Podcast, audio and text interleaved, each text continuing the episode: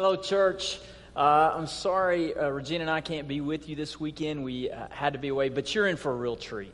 a few months ago, God sent someone into our congregation that has just really touched my heart in a deep way. It's Dr. Barry. Uh, Dr. Kolb is just a tremendous theologian and pastor. I think he's been pastoring for, I don't know, two, 3,000 years, something like that. No, just teasing. Uh, he uh, just recently retired, and God sent him to us. And uh, I've just been deeply touched by him, and he's already been become a great friend.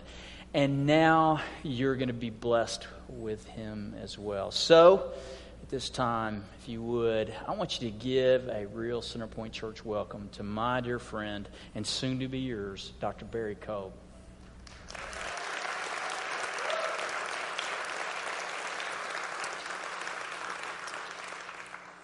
With an introduction like that, I better be good. well, good morning, church family. It's just really a, a pleasure to be with you today. Um, I'm just the bigger, older version of Jay. Actually, this is what you look like about 10 or 15 years if you keep preaching five times every Sunday, every weekend. You know, I feel a little bit like uh, we're at a Texas Ranger baseball game. Uh, you know, Yu Darvish has pitched eight strong innings. And then it's time for him to take off, and everybody stares at the bullpen to see what's coming in. this is it. Before we go any further, I want us to honor some people today. This is Memorial Day weekend. And I know that uh, there are many families who have loved ones who served in the armed forces today, here and around the world. But w- what I'm going to ask you to do is to stand and I'm going to ask you to hold your applause to the end, but if you served in the Army, please stand. Army veterans, okay, how about Navy? Uh, Marines? Air Force? Got any Coast Guarders? Reserves, National Guard? Why don't we give these people just a round of applause? Thank them for their service.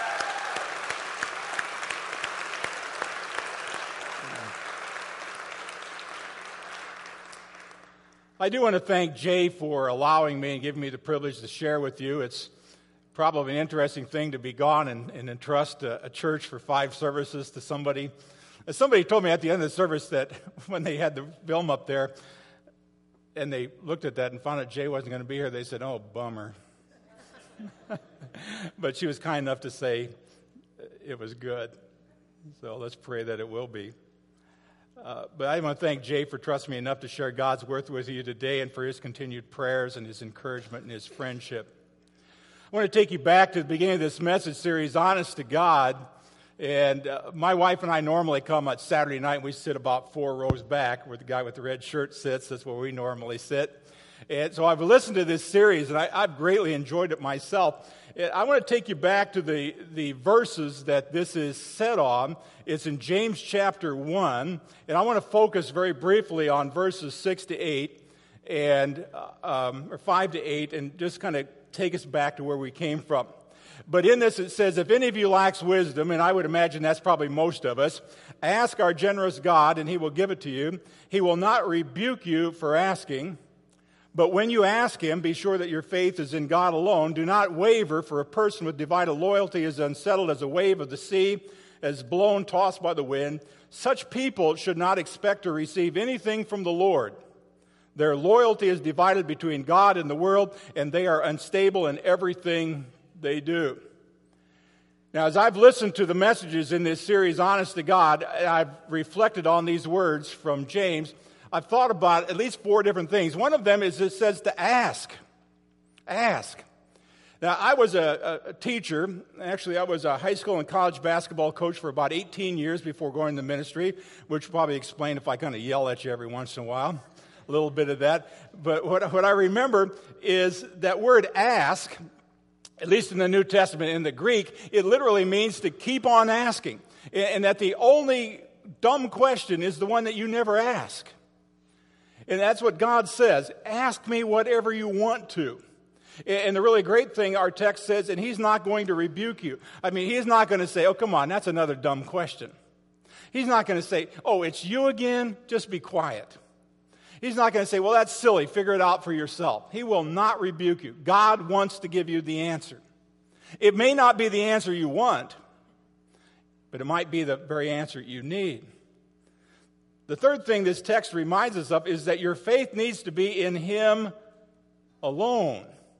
Now, I say that because there are a lot of people, even as the text says, they have divided loyalties. There are some people who come to the pastor and they listen to what the pastor says. Then they go back and they grab their scripture and they try to figure out what the Bible says. Then they watch somebody on television who seems fairly intelligent and figure out what they've got to say about the subject. And then they go and talk to all of their unchristian friends or they talk to other people at work and now they've got four or five or six different opinions and they just kind of hunt and peck. It's no wonder some people are mixed up. It's no wonder some people don't hear God. It's no wonder that some people think maybe that God doesn't care because their friends have told them, well, obviously God isn't listening to you. Obviously, he doesn't care either. Now, as we end, wind up this series, Honest to God, we're going to take a look at a man who cried out to the Lord. In fact, he weeps and wails and moans and lifts his hands in the air.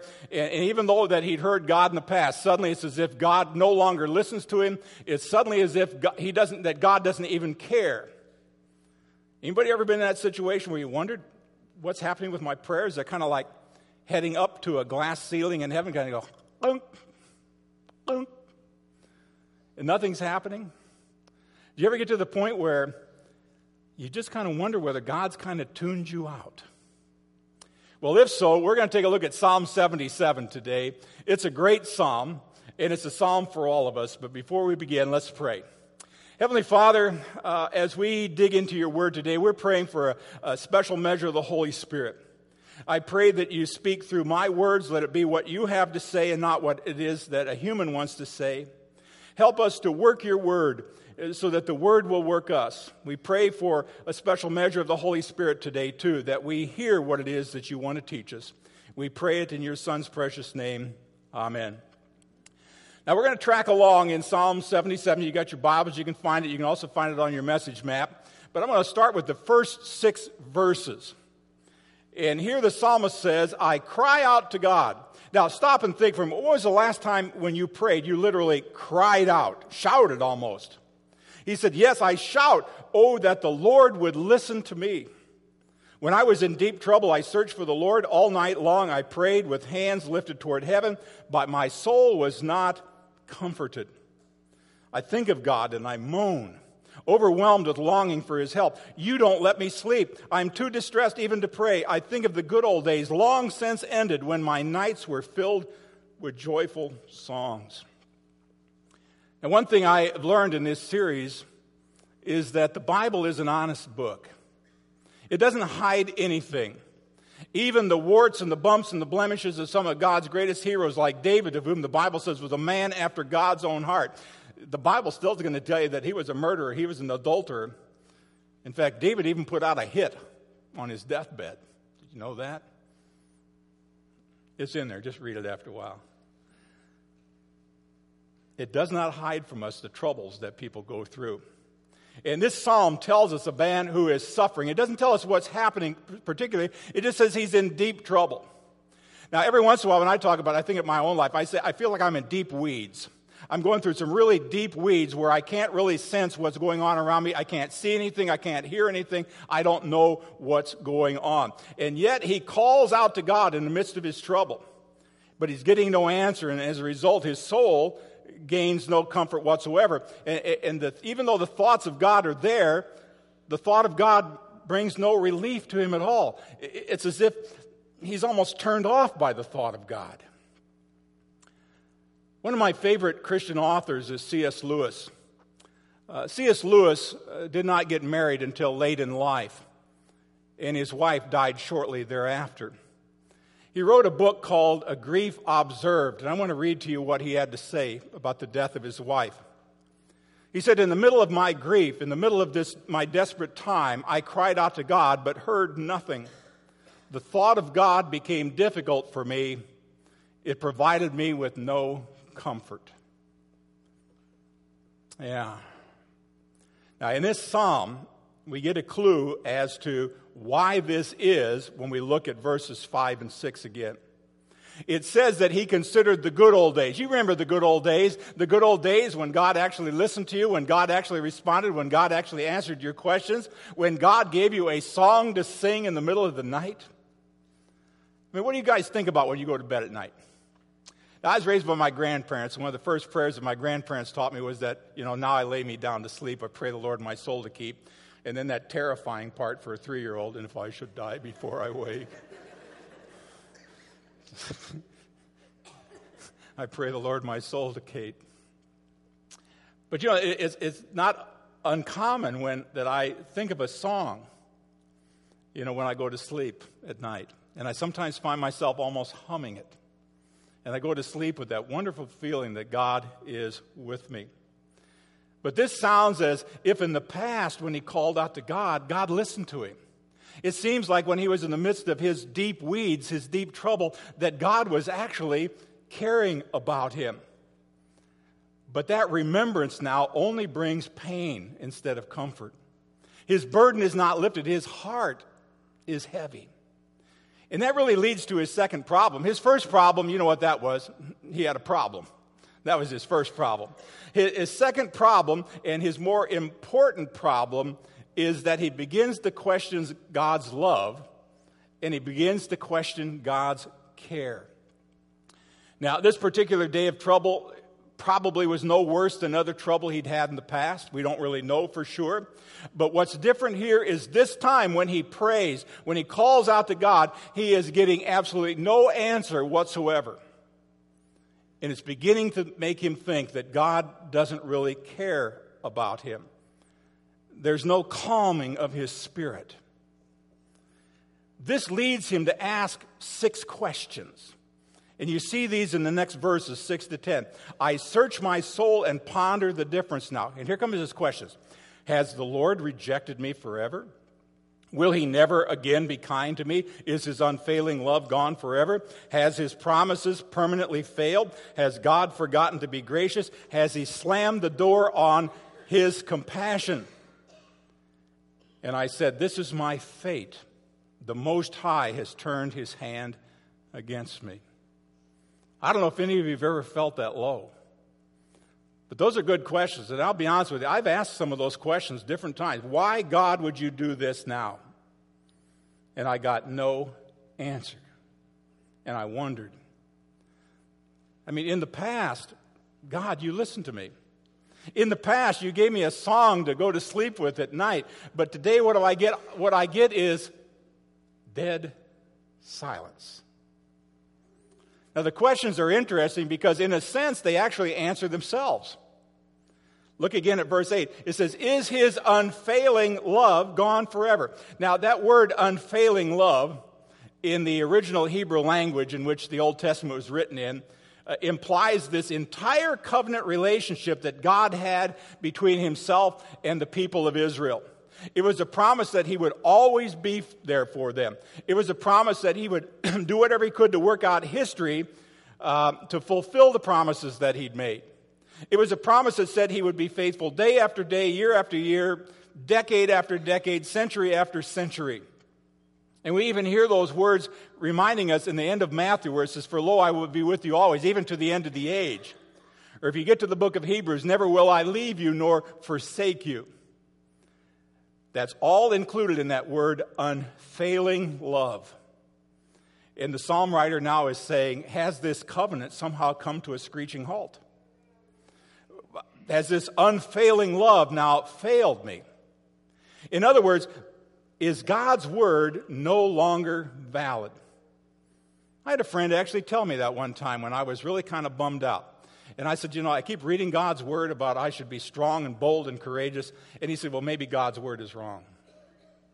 Maybe he was just kidding you. Now, I knew at that point that he was wrong, not God.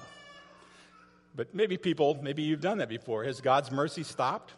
Does he no longer listen? Does he no longer care? Now, notice that there's nothing in his present circumstances here that give evidence of God's love, so he's now faced with a choice. And again, if you've ever been here like this, you probably come to these same choices. You either believed God in the you believed God in the past, and guess what? He answered you. But now you're starting to ask yourself do I believe in God when I don't hear an answer? In the past, did I only believe in God because He gave me what I asked Him for? I mean, now do I simply believe in God regardless of whether He's blessing me or not? Let's go back a little bit further in the Old Testament. You all know the story of uh, Shadrach, Meshach, and Abednego, the three men in the fiery furnace. We should probably call them by their real names uh, Hananiah, Azariah, and Mishael. I don't know if you know those are their real names. Those names uh, actually honored God, but when they were taken into captivity, they were given those wonderful names of Shadrach, Meshach, and Abednego, which honored Babylonian little g gods. Now, these three young guys were really wonderful guys. They, they loved the Lord, they worshiped the Lord, but then they were suddenly hauled off into Babylonian captivity.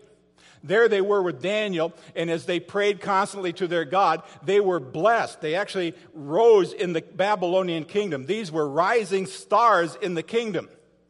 But one day, as you know, Nebuchadnezzar decides to build this giant statue of himself, and whenever the music plays, everybody is supposed to bow down and worship him. And when that day came, Shadrach, Meshach, and Abednego, or Hananiah, Ananiah, Azariah, and Mishael just stood there. Now, of course, they were hauled in front of the king, and the king said to them, What God can deliver you out of my hand? And here these three young men are faced with a choice. I mean, nothing at that point in time gave them any thought of God's faithfulness. They had to decide do we believe in God because of our circumstances or did we only believe in God in the past because of the answers he gave us? Let me read you their response to the king. The king says, What God can deliver you out of my hand? And these men say, Our God is able to live, deliver us. But even if he does not, let it be known that we are not going to serve your gods. They chose to believe God rather than their circumstances.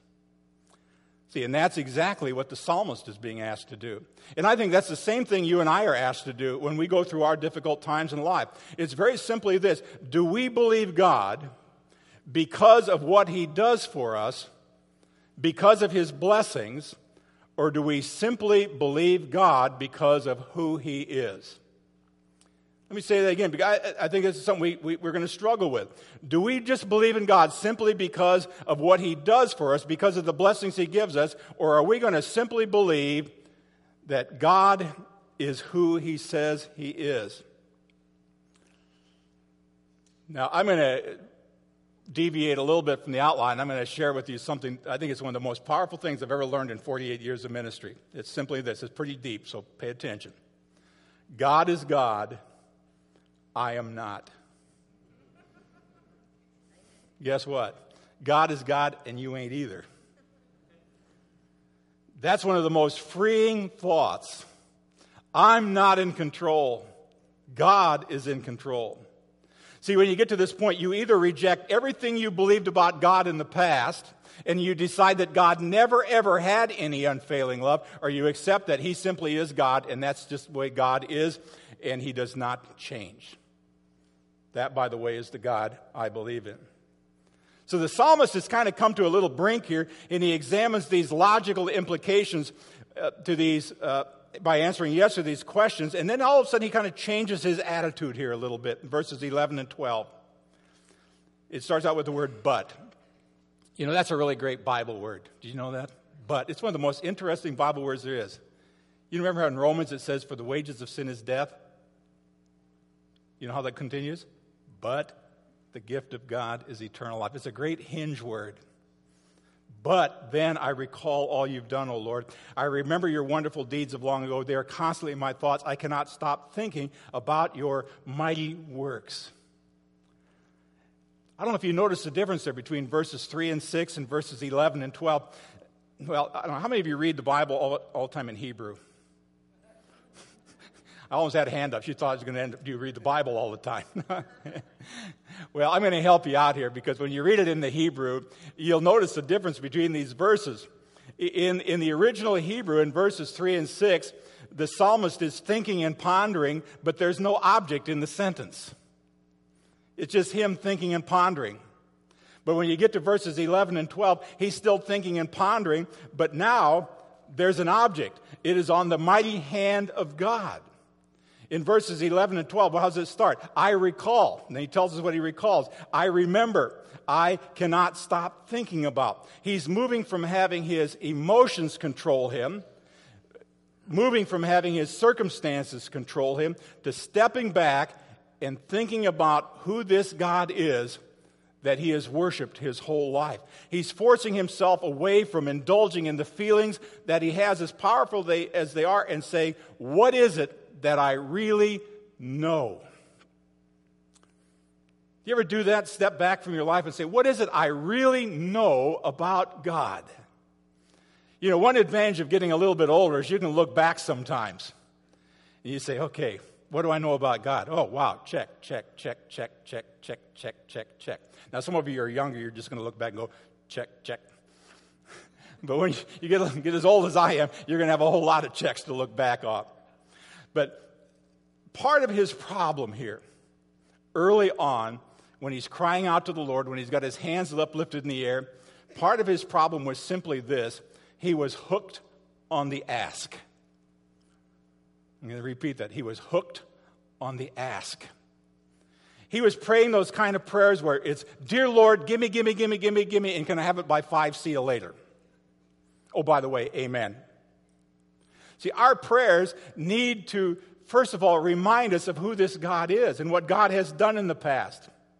That's why in worship we always start by singing these songs to remind ourselves of who this God is that we claim to worship and claim to follow. And once we've done that, then that comes our prayers of supplication when we honor Him for who He is and what He can do. And then bring those prayers to Him, trusting that He's the God who can do these things. I mentioned C.S. Lewis before, and he makes the, the point that truth does not depend on what we had for dinner. Do you ever eat a bad pizza? Do you ever go to a local place and get stuck with a bum burrito? And you know what happens when you eat something like that? It begins to affect your feelings, it begins to affect your emotions, and sometimes uh, you start to believe stuff that you hadn't believed before. You're like, I believe I'm never going back there again. But you know, truth does not depend on what we had for dinner. Truth does not depend on our feelings or our emotions. What the psalm writer does here is to remind himself of the great truths that are shown in the history of his people, the history of his ancestors, and in his own life history. So in verses 11 and 12, he begins to change himself by reflecting on the mighty deeds of God. So let's go back to verses 13 to 15 because he's going to talk about four wonderful attributes of God. He says, O God, your ways are holy. Is there any God as mighty as you? You are the God of great wonders. You demonstrate your awesome power among the nations. By your strong arm, you redeemed your people, the descendants of Jacob and Joseph. Did you catch those four wonderful attributes? Here's the first one God is holy. I mean, that sets him apart. I mean, he is other, if you will. He's pure. He's different. And that explains part of our problem with God. But I want you to know that just because God is holy, that doesn't mean it's something to fear. It's something to rejoice in. It's something to trust. God is holy. He is not going to waver like the wind. It also says that He's great. I mean, He worked wonders, displayed His might. I mean, He's done miracles. I mean, whatever the trial might be, God was in control. It also says he's a redeemer. I mean, think about this how God, through Jesus, sent his son to be our redeemer. And what did he do? He bought us back from sin, Satan, and eternal damnation. God is in the business of buying back and redeeming his people. And fourthly, he reveals himself in what he does. Do you ever watch those beautiful sunsets or the beautiful sunrises? Maybe some of you stayed up. I don't know if you could see them last, you know, all of those wonderful uh, showers in the sky and you watched the moon and all of those kinds of things. I don't know how anybody can look at that and say, there's no God. But doesn't the Bible say only the fool says there's no God?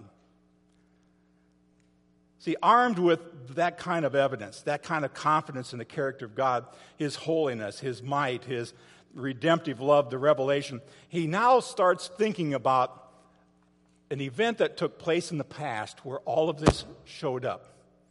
Let's go back a little bit further. You all know the story of the Israelites living in the land of Egypt and Moses and Pharaoh and all that story. Well, you remember how that went. They were there in captive, captivity for about 450 years in Egypt. They cry out to God, and so God sends a deliverer, Moses. Moses leads them out of Egypt, and they're going, and all of a sudden they meet their very first obstacle, which is called what? The Red Sea. So here they are standing up in front of the Red Sea. Behind them is the entire Egyptian army. What did they do when they saw that? I mean, there's no way to go forward, there's no way to go backwards. I mean, after all, they couldn't walk on water, and they certainly couldn't battle an armed legion of troops. Well, they cried out, but they did not cry out to God. They cried out to Moses. I'm going to tell you what they said to Moses. I'm going to paraphrase this and put this in the KGV. This is Kolb's general version of the Bible. They said, What?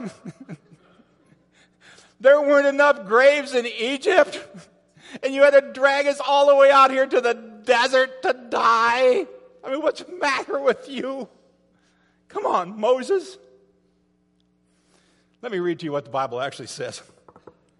It is because there were no graves in Egypt that you have taken us away to die in the wilderness. I mean, these guys were desperate. Now, I want you to think about this. These are the same people who'd been in captivity, and somebody had delivered them through the power of God.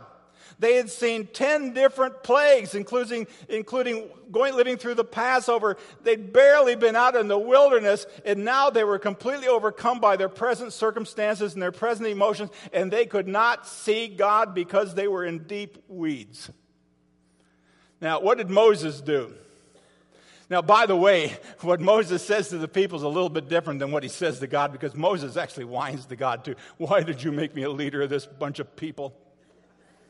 But when he stands up in front of the people, he says, Stand by and see the salvation of the Lord, which he will accomplish for you today. Tell the sons of Israel, Go forward. Now, let me read to you verses 16 and 20 because this is a kind of a poetic description. It says, When the Red Sea saw you, O God, its waters looked and trembled. The sea quaked to its very depths. The clouds poured down rain. The thunder rumbled in the sky. Your arrows of lightning flashed. Your thunder roared from the whirlwind. The lightning lit up the world. The earth trembled and shook. Your road led through the sea, your pathway through the mighty waters. A pathway no one knew was there. You led your people along that road like a flock of sheep with Moses and Aaron as their shepherds. Now, what were they afraid of? They were afraid of the Red Sea, and they were afraid of the Egyptians. But yet, what does it say there in verse 16 about the Red Sea? When the Red Sea saw you, O God, its waters looked and trembled. I mean, what, what a powerful lesson this is, friends. The very things that you and I fear, fear God. I mean, anything we face in this world that causes us to fear trembles in the sight of our God. Whatever we fear, fears God. Did you ever see those t shirts or hats that say no fear? I went up to a kid in the mall one time and went, boo! I mean, he jumped back. I thought, evidently that didn't work. My grandson told me after church last night, he says, Grandpa, I'm going to make t shirts. that say, whatever we may fear, fears God. Look at verse 17. Your, your thunder. It was your thunder that roared. God was in control of that. Verse 19, your road led through the sea. I mean, the people didn't see this ahead. They were worried about their circumstances. They didn't see that God was always there. They saw a barrier, no way forward, but God had already made a way right through. See, God was working through the circumstances that had caused them all of their pain, all of their sorrow. They could not see God's footprint, yet He was going to lead them right through the midst of their problems. Now, if we step back and think about these stories here for a moment, uh, we think about ourselves. These emotions, these feelings of being abandoned by God, these feelings that God isn't really answering our prayers, guess what, folks? Let me be honest with you. It's going to happen to you. It'll happen to you from time to time. If you haven't experienced it yet, just wait. It'll be there. And I can promise you that at some point in your life, and even probably multiple times in your life, you're going to wonder where God is. I like what Lee Strobel says. Uh, he said there are really only three different kinds of people in church. You can put yourself in whatever category you choose. He said, first of all, there are people who are struggling with doubt right now. That's one category. Second category, there are people who have no doubts or problems right now, but will have them someday. The third category says there are those people who have no doubts or problems now, and they will have no doubts or problems later because they are basically brain dead. So you put yourself in whatever category you want to put yourself in. I just tell you, friends, if you're serious about your faith, then there's going to come a time when you're going to have unanswered questions. And that's what this whole series about honest to God was all about. We got serious questions about the Bible and about God. And is He the only way? I mean, does He really answer prayers? All of those kinds of things. But God answers them. Now, we get our doubts sometimes because God just doesn't fit into that neat little God box that we put him into. Doubt does not mean that you and I have lost our faith. It just means that you're trying to figure out how your faith works in this chaotic, sinful world that we happen to live in. So instead of worrying about our doubt, we just need to plow forward knowing that God who was God, God who is God, and God who will always be God can use those moments to strengthen our faith. Back in the Old Testament, again, pretty close to the book of Psalms, Isaiah. Isaiah said something in uh, Isaiah 55, verse 8. He says, My ways are not your ways. My thoughts are not your thoughts. And It is for that very reason that we cannot always fathom, we cannot always understand what God is doing, the mysterious ways that He works, but we still say, He does. He does. See, God's way, at least in my life, has sometimes been through the sea. Sometimes it has been through the difficulties that refine us. There's a time in my ministry that I came very close to just quitting, bailing out, saying, Enough is enough. I'm not doing this anymore. I was even wondering whether I was accomplishing anything. I was just wallowing in my own self pity. And I'll be really honest, I'm not sure that I was even praying all that much other than complaining. In fact, I think I'd almost kind of given it up for a while. And I sat down to write a letter of resignation. And I thought, well, as a pastor, maybe my letter of resignation to the church ought to have a Bible passage in it. That's how far gone I was. So I turned around and my Bible was laying on the credenza behind me, and there were three Bible passages, all in the first part of the book of Joshua, that are all underlined in yellow, talking about being bold and courageous. Be bold and courageous. Be strong and the courageous. Why? Because the Lord your God is with you. Those times come. I didn't realize that I was going to have to go through the valley of the shadow of death in order to accomplish this. But God knew it. And God always brings you out on the other side even stronger. Now, how are you and I going to react the next time this happens to us? Well, I think the Christ follower who has learned to trust God in all circumstances is not going to be led astray by some of the weird promises that people make today about follow God and all of your health and wealth and security will be yours you know that your relationship is probably a whole lot like your relationship or a relationship between husbands and wife. You know, I, am going to be doing my grandson's wedding at the end of June. And I think there are a lot of people think, well, you get married and you live happily ever after. No problems. Now, some people say, hey, Doc, how long you and your wife been married? I said, I've been happily married for 47 years, 49 altogether. Scattered in there about two years of what? Ups and downs, high points, low points.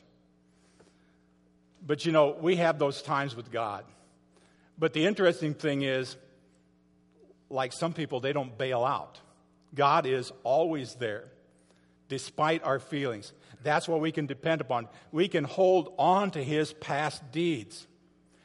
But the emotions are going to come, I can guarantee it. Sometimes caused by what you ate for dinner, sometimes caused by the personal tragedies that just accompany the life that you and I live in.